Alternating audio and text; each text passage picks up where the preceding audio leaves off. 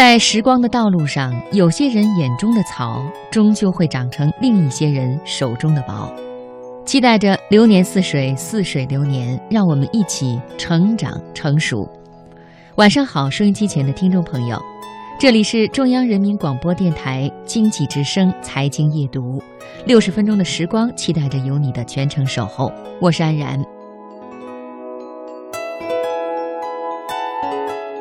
今天的读热点，我们说说如何赢在百分之十。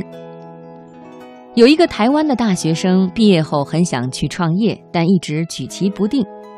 转眼他已经娶妻生子，拥有稳定的职业、和谐的家庭，但是创业的梦想仍然时刻侵扰着他。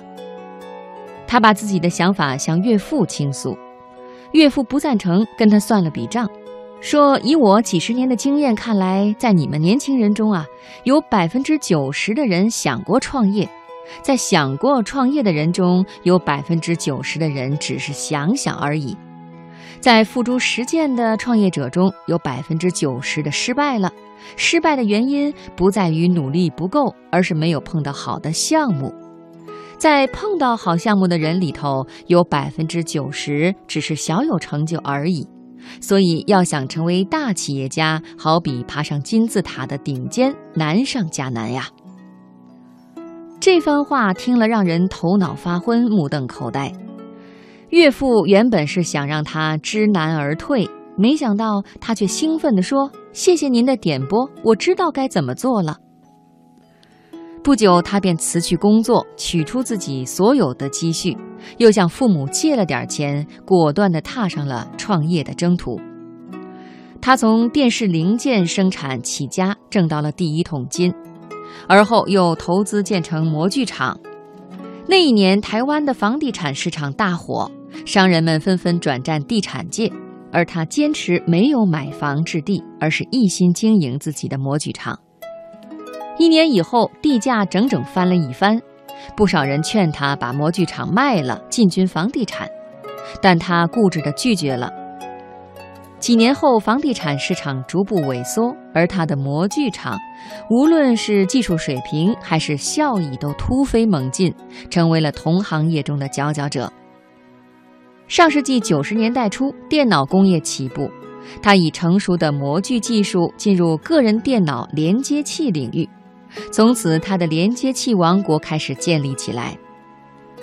一九九九年，他一口气吞下众多中小企业，使得自己的公司从地区性企业摇身一变成为世界级集团，企业员工从最初的十名扩增到遍布全球的五万多人。他便是如今叱咤风云、纵横四海的台湾科技首富、鸿海集团董事长郭台铭。有记者问他：“您在三十岁的时候还名不见经传，后来是如何一步步的走向成功的？”他幽默地说：“长辈们曾经告诉过我，最后的成功者好比爬上金字塔的顶尖，我的成功正是一步步的算出来的。”记者不解，他笑而不答，似乎颇有玄机。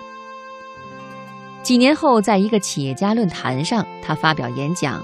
这样描绘自己的发展轨迹，他说：“有人说啊，想创业的人有百分之九十没有付诸实践，我就想当那百分之十，所以三十岁的时候果断创业。